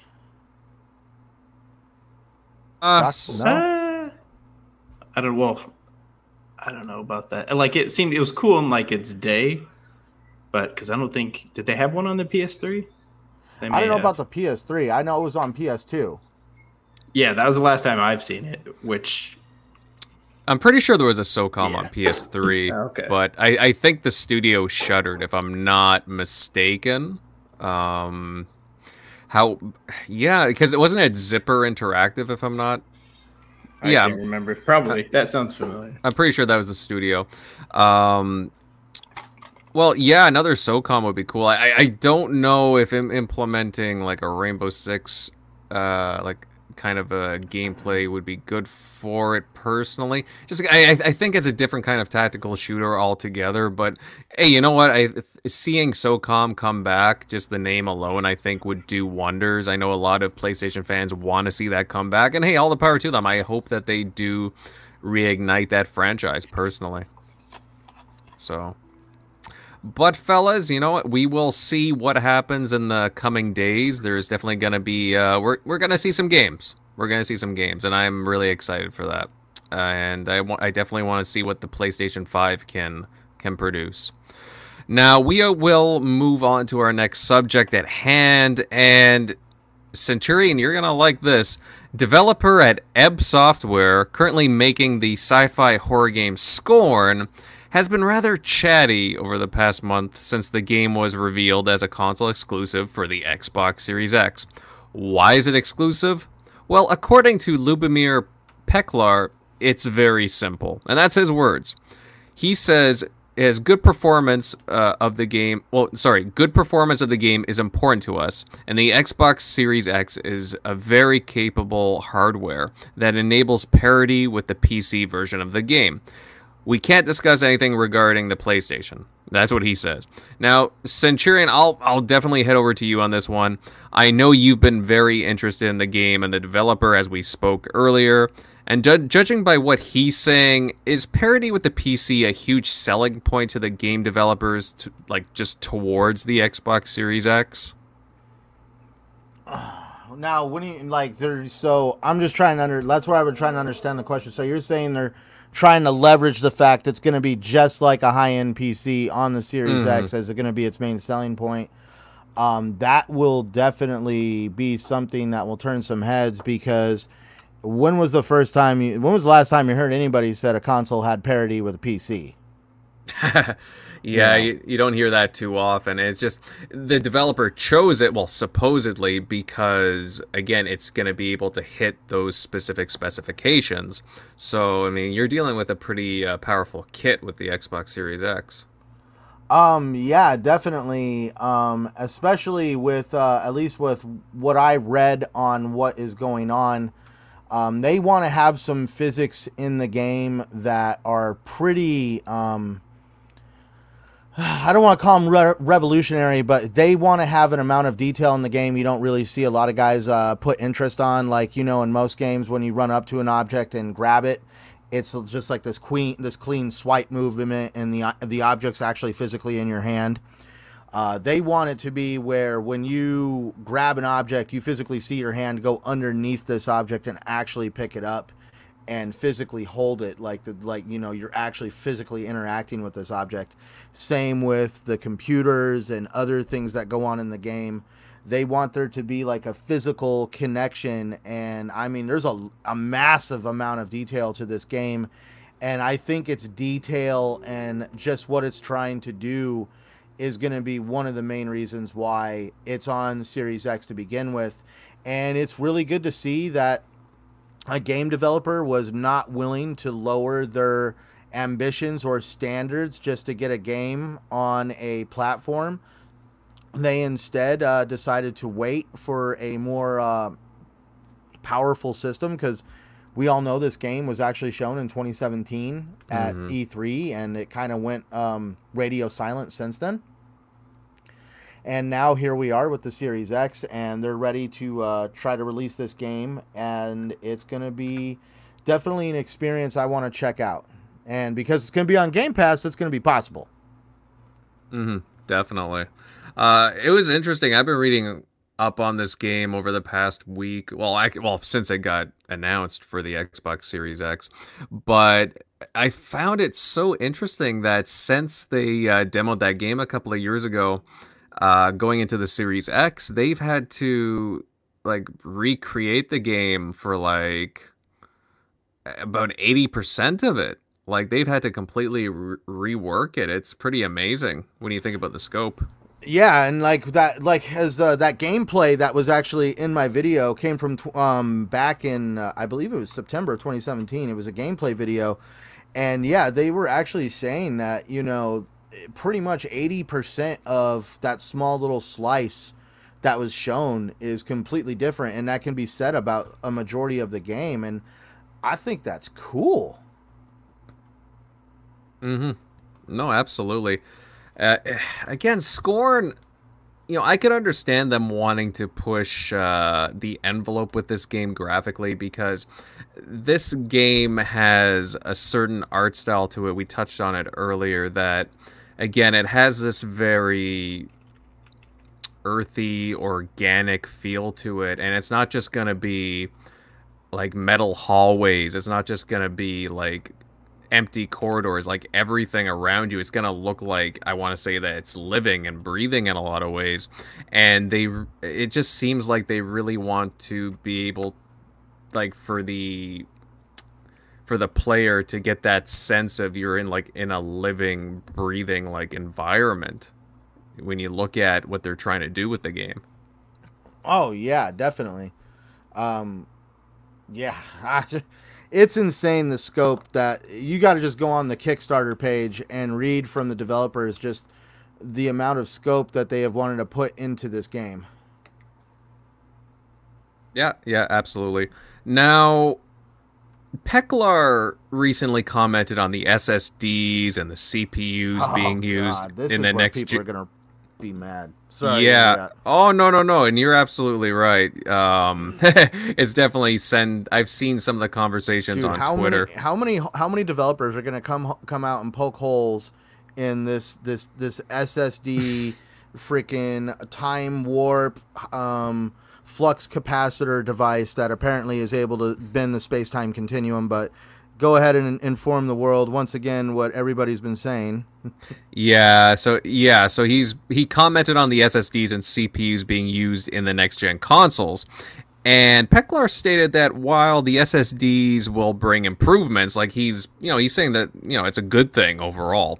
It's the power of the actual CPU that will be the biggest change with the Xbox Series X, the pure power that it has. Now, I mean, Centurion, like, do you, like, just judging by what we've been reading about, like, the tech behind this, do you agree with his statement about the CPU versus the SSD? Yes, he also made a, a comment saying that our biggest shortfall this gen is the CPU in these consoles. These consoles have not had one problem when it comes to the hard drive on, on these consoles. Yes, we understand an SSD is way better than what's in these consoles now. So there's going to be an obvious performance boost from there. But like he said, the big shortfall this gen was the GPUs in these consoles, which is why these, uh, at least the Series X, has this monster of a GPU living inside of it because Microsoft knew the main problem was the GPU, and therefore they wanted to uh, give an SSD that worked well with the GPU. Like people some people don't really. Everybody, I remember when the Series X came. Uh, not the Series X. The Xbox One X came out at first, and it had that um, just small hard drive space. Everybody was like, "Why does it have that small hard drive space?" In the in the very first ones that were released, and one of the uh, hardware developers explained was they wanted to use a larger hard drive. The only problem was it didn't the optimization wasn't there between that hard drive and the and the other equipment in the box. So they went with a smaller hard drive that was better optimized to work better with everything in that box, which is why Microsoft doesn't always try to slap parts off the shelf into a box. They look at the overall project and how they can make wor- one part work but uh, work well with another. Now I'm rambling. Mm-hmm. And silence. no, I think the the SSD I think is definitely going to be the biggest boom, and it's and it's funny. Everybody's saying like, "Oh, look all the praise the PS5's getting because of their SSD and what it's going to do." And I'm like, when you actually read the comments from all these devs that are praising it, um, they're talking about SSD in general. They're not saying, "Wow, the difference from." Uh, Microsoft's SSD to PS5s is just going to change everything. No, that's not what they're saying. But I think that's going to allow them just to load in the assets. So, eh, you know, just take a load off of the, uh, like the GPU for one. Um, but yeah, I think I think both of them are big boosts. That's the one ball that kind of got dropped there with Xbox One X, and I understand they probably had to keep the CPU similar just to make it more easily compatible for devs, probably.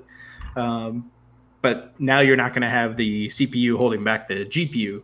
So Xbox One X got a beefy GPU, got put it into it, but the CPU is still kind of that old Jaguar core, whereas this one has a CPU with a you know equipped with the power that it needs with a GPU to match, with bandwidth on that uh, with the RAM that's going to be put into it, and now SSD. I mean, uh, that's probably why the that Scorn developers you know wanting to put it only on um, the, these next gen consoles and not wanting to go back back and forth. I could definitely see it with that type of art style. You probably want to get every intricate, you know, detail of that art on screen.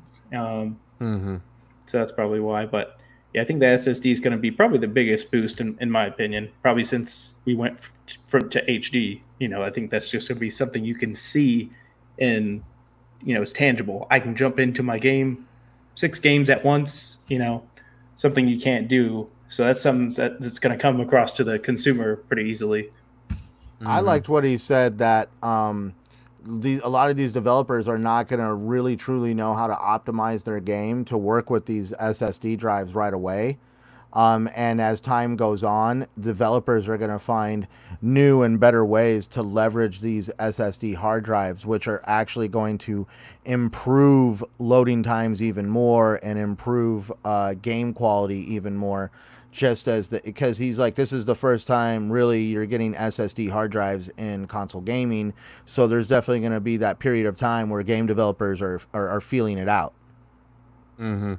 Yeah, it, to me regarding his comments on the matter, just it sounded like he thinks that developers are going to be lazy in a lot of ways because it's like you can make with these SSDs extremely large worlds that load instantly, but then if they litter it with just you like the same old stuff, it's not really pushing anything did forward I, now, is it? Did I say GPU and I said CPU? I just realized what I did. Yeah, you said GPU. Jesus, I am so sorry, guys. it's all right. It's, to... it's what I do, people. I always got to bumble something. Sorry. Ah, it's all right, Centurion. Uh, no, I, like to be honest, I, I didn't even notice. But uh, I, I think that saying GPU and CPU ten times fast to see where you end up. I think the chat will forgive you on this one, but I don't know about uh, for the next show. So uh, better review your notes, pal. but either way, guys, like I, am really interested in this Scorn Dev's um, comments on the whole matter. He's been very vocal the past month, so obviously he's excited about what the Xbox Series X can bring. Then again, I mean, you know, when you make a deal with Microsoft, I don't think you really have a choice but to be supportive of their uh, their hardware.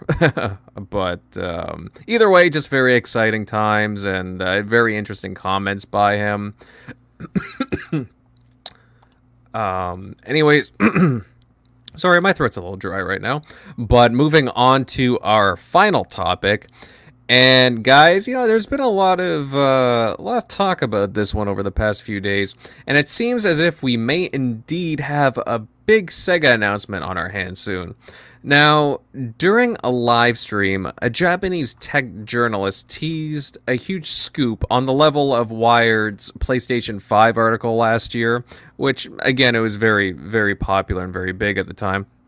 Uh, his article is out June 4th, and states that it will be revolutionary and it will rile up the games industry. I mean, that's some very interesting terminology to use there. I mean, sounds pretty big. And he later confirmed that it was Sega related. So, yeah, that I mean, if it's Sega related and rile up the industry, well, very interesting terminology to say the least. Shock, you know what? I'm gonna I'm gonna pick your brains on this one. Um, I mean, I know how much uh, you know. I know how much you like talking about Sega.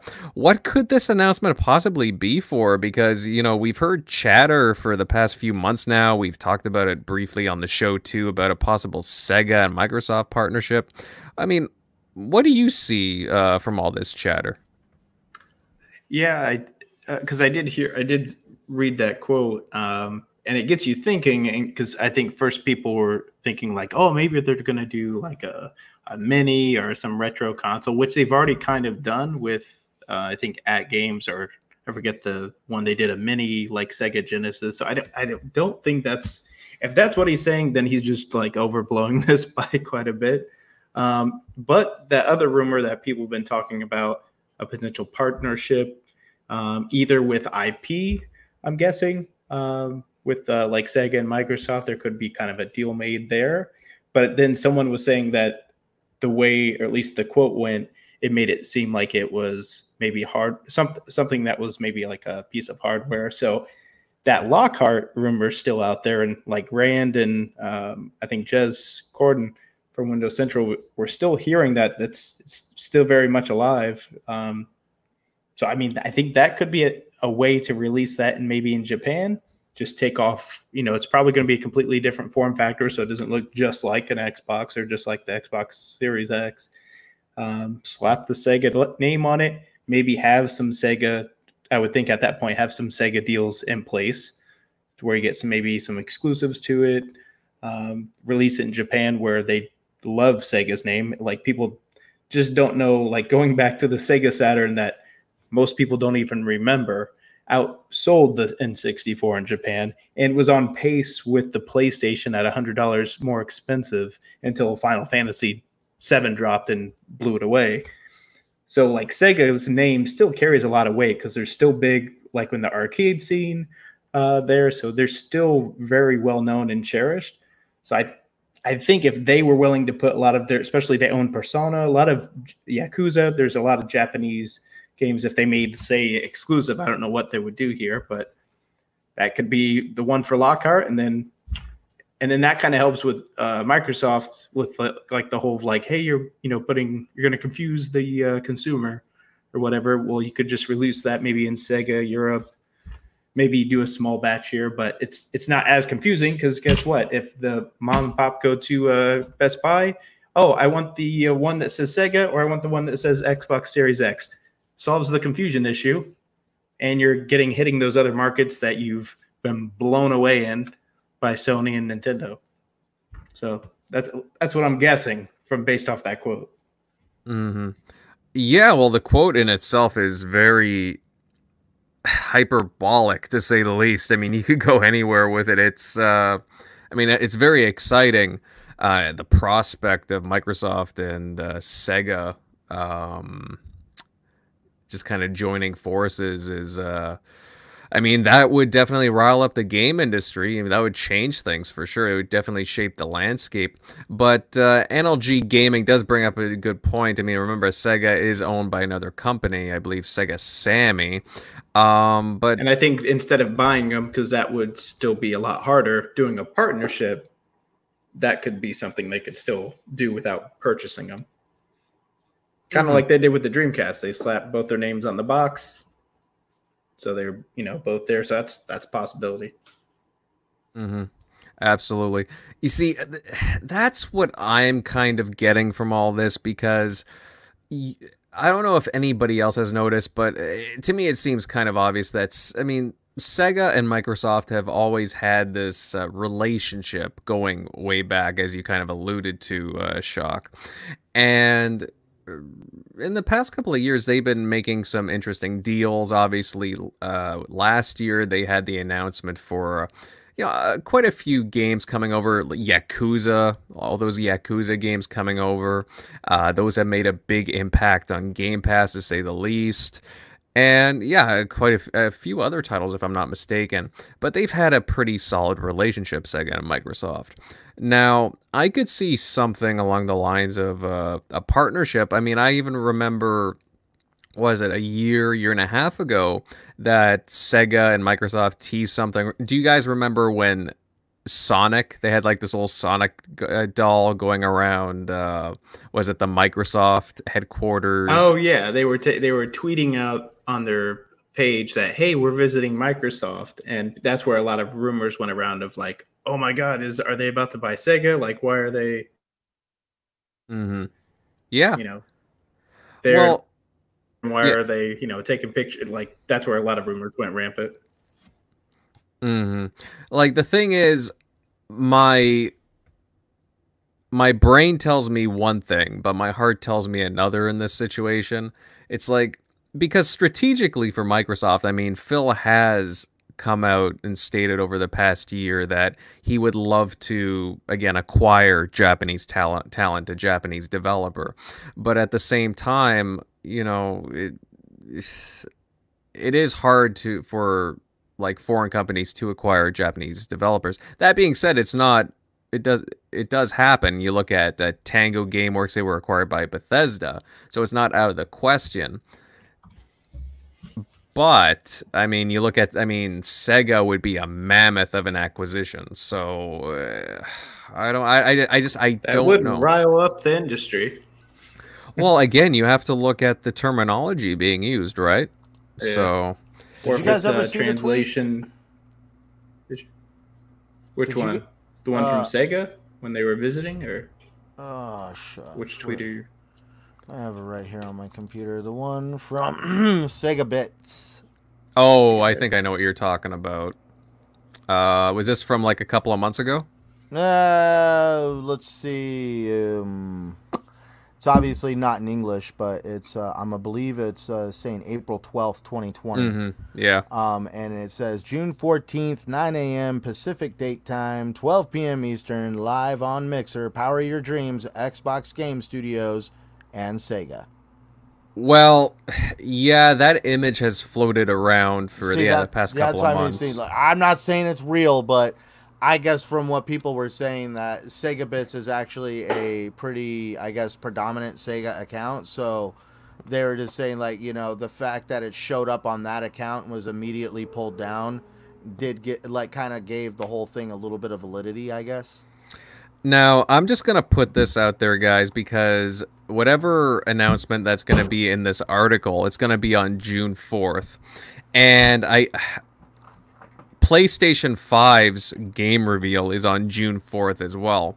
I mean, is there the possibility that there's some kind of.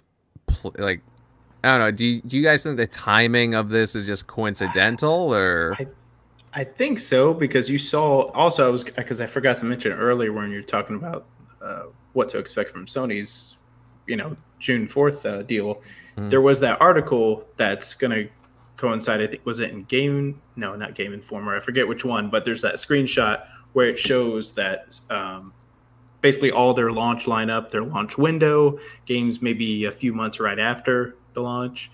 Um, mm. And I'm pretty sure that has everything that's going to be there day one on launch day. And I feel like there'd be something that would probably be in there, like because that would be hitting mm-hmm. like the same time because they kind of partnered with them, giving them that information, you know, ahead of time. But maybe maybe they'll have some surprises there. But I think this was, you know, separate, and Microsoft's been working with them with uh, getting the Yakuza over here, mm. um, as well as Phantasy Star, helping them with their whole cloud technology. Right. So I, I don't think they would be swaying, you know, back to as far as like, oh, we're gonna Sony, we're getting you all this like I don't know, exclusive mm-hmm. deal or some partnership with them when they're kind of leaning the other way recently, but. Yeah, and I totally agree with you because on that note, because why would why would Xbox and uh, Sega be working so like closely uh, to get Yakuza over and so on? It would just seem like you know wasted time, wasted money if that was the case that Sony was just going to acquire them in a short period of time. So I mean, the timings of it is very interesting, but no, I, I would say just more coincidental. But I don't know, guys. Like, there's like some other outlets are like uh, putting out articles now, and they seem pretty confident about something going on here with Microsoft and Sega. Yeah, I don't think it's an acquisition from either because that's just mm-hmm. probably too expensive for Sony. Not that they couldn't do it, but it's for them, it's n- way more than a drop in a bucket like it would be for Microsoft. Whereas a partnership, mm-hmm. and not mm-hmm. just a partnership for exclusives, because I don't think that would rile up the game industry. But if it was like that console, then that could mm-hmm. be something huge because there's so many Sega fans that would just buy it because it does say Sega's name on it. Guarantee it. Especially if it had just some exclusives tied in with it being a mm-hmm. Sega console if that was just geared towards the Japanese community, I could I could see a lot of like Sega fans even like around and the you know world. it's going to have support. Like if yeah. that would be the frightening thing of buying a Sega console in today's date, you know, age. Same with with the Switch. Initially, you were like, okay, Nintendo's next console after the Wii U is it going to be supported at all? That's what everybody's kind of fear was and hesit you know hesitation was. Mm-hmm. So that's where if like so Sega was like, hey, we're releasing a console this you know holiday, people would be like, yeah, but are you going to get support? support from all the other devs like Xbox and PlayStation do, but they would have the backing tied in with Microsoft. So that would kind of give you like, yeah, I'll buy that version. I'll get Sega exclusives maybe. Plus, I'm going to be supported. I don't have to worry about, yeah, I can buy Madden. I can buy, you know, I, to, I don't have to treat it as a secondary console like you do with the Switch. Because mm-hmm. you might not get everything. Mm-hmm. No, absolutely. It's uh interesting prospect here for sure uh, this whole t- like because we've heard the Xbox Lockhart uh, rumors for a long time. Uh, it's been mentioned off and on. And with this whole second console with Sega, it's just it's interesting timing on a lot of things to be honest. And then when you when you put like Sega wanted to make an announcement soon. It's just it's very very interesting the timings of everything. I just I can't help but think that yes, Sega and Microsoft have most to me it's more than likely that there is a partnership and if Microsoft is helping on the console front, then Sega will be helping on the IP front. They probably worked out a a few I would imagine a couple of deals on a few IP. So Actually, I'm curious, Shock. What IP would you like to see uh, brought like brought over if that was a case that Microsoft would fund? Uh, probably some of the man. There's, I would I would want to say Shinobi, even though we have some of those like games like Nioh and stuff like out, but uh, man, there's a lot of ones on the Sega Saturn they could remaster. I know they just recently did Panzer Dragoon, but like Panzer Dragoon Saga, if they made that even re- totally did the same remaster, but made it even deeper of an RPG because the combat system in there was great, but no one can play it because it's a six hundred dollar game for your expensive already expensive Sega Saturn. So I, I think that one would be it. Um, but yeah, probably that or Shinobi. Um, trying to think of any other Sega like big Sega IP? I'll say this. Um, I mean, I like a, uh, I like quite a few Sega titles going back. I would personally like to see a see, I I just I'm not sure who owns the IP for this game, but Which one? Vanquish Uh, Beca- I think Sega still owns it. because I know they published it, but Platinum Games made the game.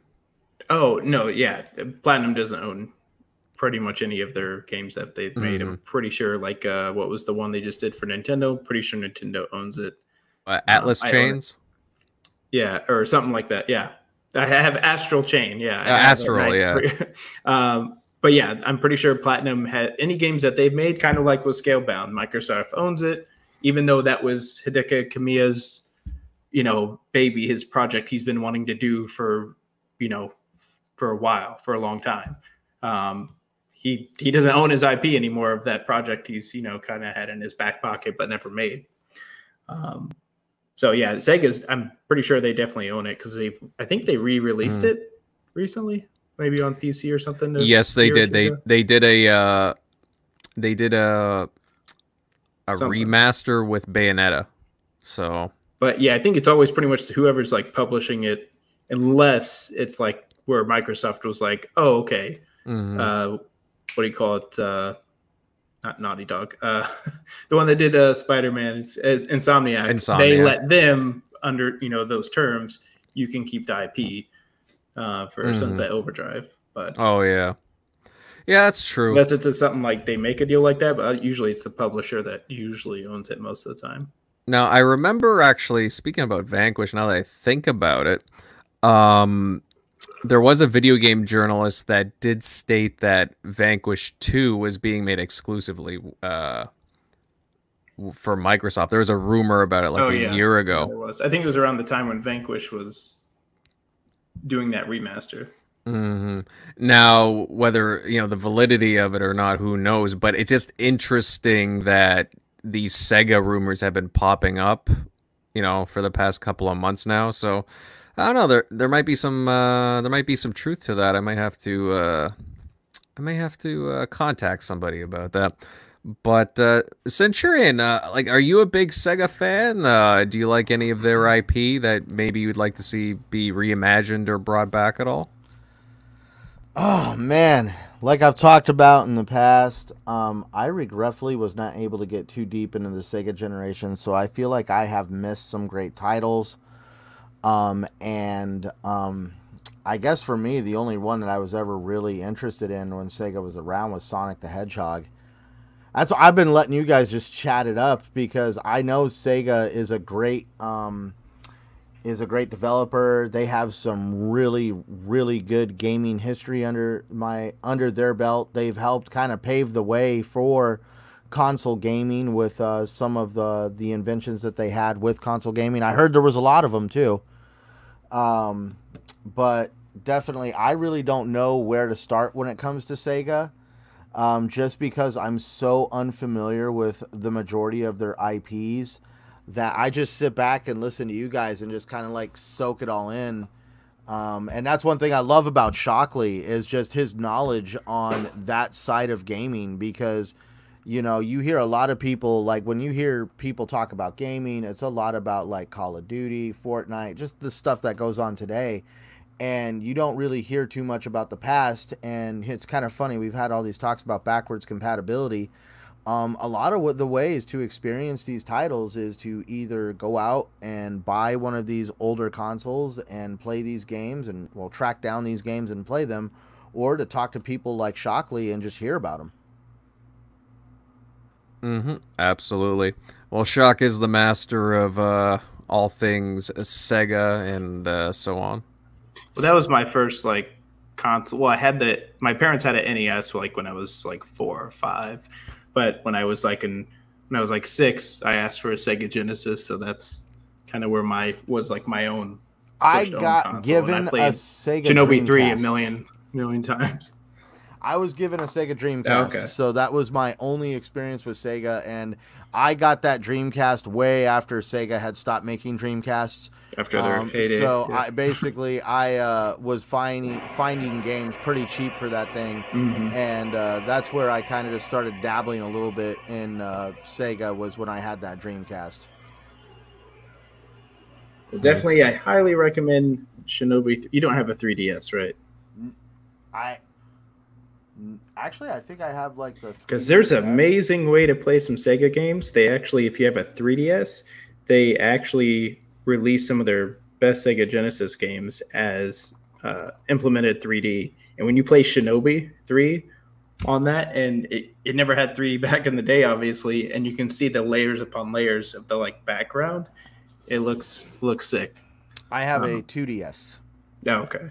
Yeah, By the way, didn't S- the 3D. Shinobi 3 is an amazing game, so that one I highly recommend if you get a chance. It's not too long. It's kind of like arcade based in that you kind of beat it in one one sitting. Damn. Yeah, I don't know. That might be. I, you know what? I, I I should try out Shinobi. I'll be honest. I haven't played Shinobi, but it's a very. Uh, again, I would just like to see these games brought back, just so I'd be able to try them on uh, the console. But uh, you know what, guys? On that note, uh, I think this show is gonna come to a close. Really great talk. Obviously, talking about all the the Sega talk. I'll be curious to see if they do have a partnership. It's eh, it seems kind of likely at this point, but hey, I guess we'll find out uh, next week. Actually, in a in a few days. But yeah, really good talk uh, tonight, fellas, talking about how Xbox is, is improving older games and honestly just so much more. The scorn topic was very, very interesting. Um, you know what? Thank you to everyone that showed up in the chat tonight. Uh, we have the Indie Gamer, UK Dazarus, uh, a whole bunch of guys from the UK that are in here. I know uh, Flamish Boy was in as well. Uh, thanks, guys, for staying up late with us. Uh, I don't know if you guys had Red Bull or coffee in you. I know Daz is always uh, full of piss and vinegar, gearing to go. no, Daz, honestly, thanks for coming out. Uh, Fastback, uh, who else? NLG, hey, Mike, uh, Dr. Vodka, who else? Oh, Jesse Darby, yeah, thank you. You were pretty active. FC Violence stopped by, and so many more faces. Thank you guys for joining. Matt Byrnes. I'm just going through the list again, guys. If I could scroll faster, that'd be great. But uh, thanks, guys, for uh, showing up. We really appreciate you uh, coming in, tuning in to listen to us, uh, hanging out with us, so to speak. And you guys are just great. And hey, if you like this, show your support for the show, then definitely drop a like, share this episode out to everybody that you know, and subscribe to keep up to date on everything TXR and hit the notifications just to stay up to date on everything regarding us. Now let's get to some of the outros. And Centurion, you're up first. Where can everybody find you at? Well, they can always find me right here with you, great gentlemen, every Sunday night on TXR. But I also do a podcast every Saturday, uh, every Saturday night called the Shop Podcast with PTK Blam and the rest of the great guys over there. You can also find me and all my content on YouTube at Centurion1307. And you can also find me on Twitter and Xbox Live at Centurion1307. Good stuff, my friend. And, again, check out his latest video regarding Scorn. It is a really good one. He just posted it up earlier today. I highly suggest checking it out after the show. All right, Shockley. Uh, good show tonight, brother. Where can everybody find you at? Yeah, you can find me at Shock Nero on Twitter, Easy Shock on Xbox Live, PSN. But yeah, good show, and uh, yeah, thanks for stopping by. Definitely, definitely. And of course, guys, I'm Invader. You guys can find me on my YouTube channel, Invader Gaming. Look for the uh, robot destroying everything in the background. And I'm pretty active on Twitter at Invader underscore 1986. Um, I see in the chat, you know, hashtag uh, Gamers United Guild, hashtag support and be supported. Obviously, we're in a little, we just recently announced a collective last week with NLG, with the Retro Renegades, and of course the four guys with quarters. You know, support and be supported, support the positive uh, podcasts out there. We're a really, really positive gaming group. And next up, uh, our friends over at the Retro Renegades will be having their show on Tuesday. Definitely check them out with the Graphic God, Supersonic Station, and so on. Definitely a very lively bunch. And uh, yeah, guys, stay safe. Uh, and we just can't wait to see you next weekend, next Sunday. Take it easy, fellas. Catch you later.